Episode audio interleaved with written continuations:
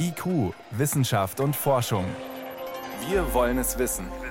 Ein Podcast von Bayern 2. Bei den wandernden Wildtieren, vor allem an Land, wo sehen Sie da besonders gefährdete Arten? Was haben Sie da vor allem vor Augen? Also was ich aus meinem persönlichen Erfahrungsbereich durch die vielen Reisen, die ich nach Tansania gemacht habe, ist die Idee, einen großräumigen Korridor zu bilden. Das machen dort die Staaten Tansania, dann ist es Simbabwe bis rüber nach Mosambik, sodass das alles zusammen eine große Wanderstrecke gibt, die praktisch den natürlichen Ansprüchen der Tiere dadurch gerecht wird, als dass die angestammten Routen sind, die man gewandert ist. Also grenzüberschreitender Grenzüberschreitender. Schutz. Für welche Tierarten konkret?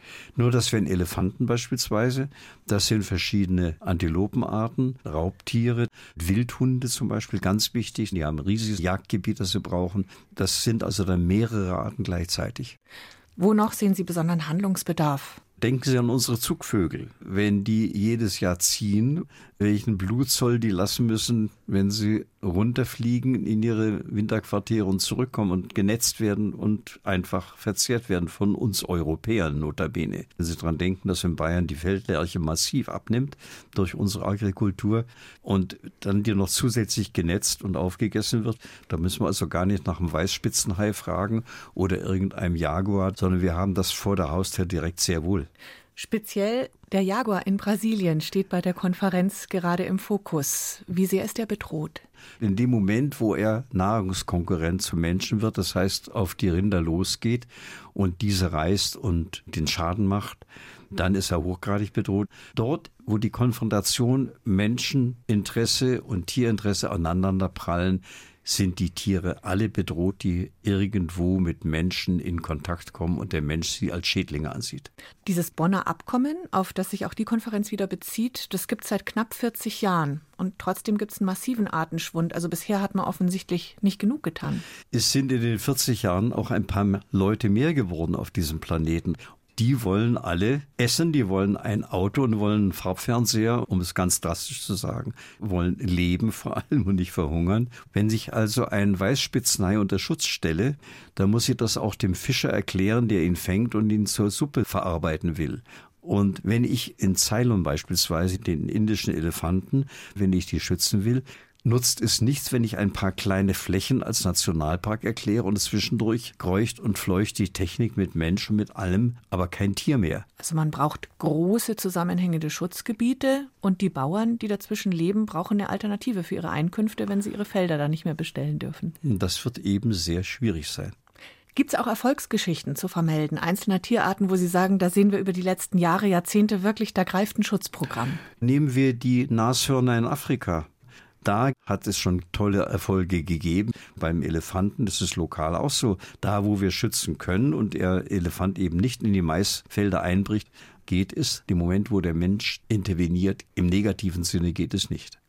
Auf dieser Konferenz steht vor allem im Fokus menschliche Infrastruktur. Da sind wir bei Straßen, Eisenbahnlinien, aber auch Lichtsmog, Lichtverschmutzung. Inwieweit beeinträchtigt das Wanderungen von Tieren?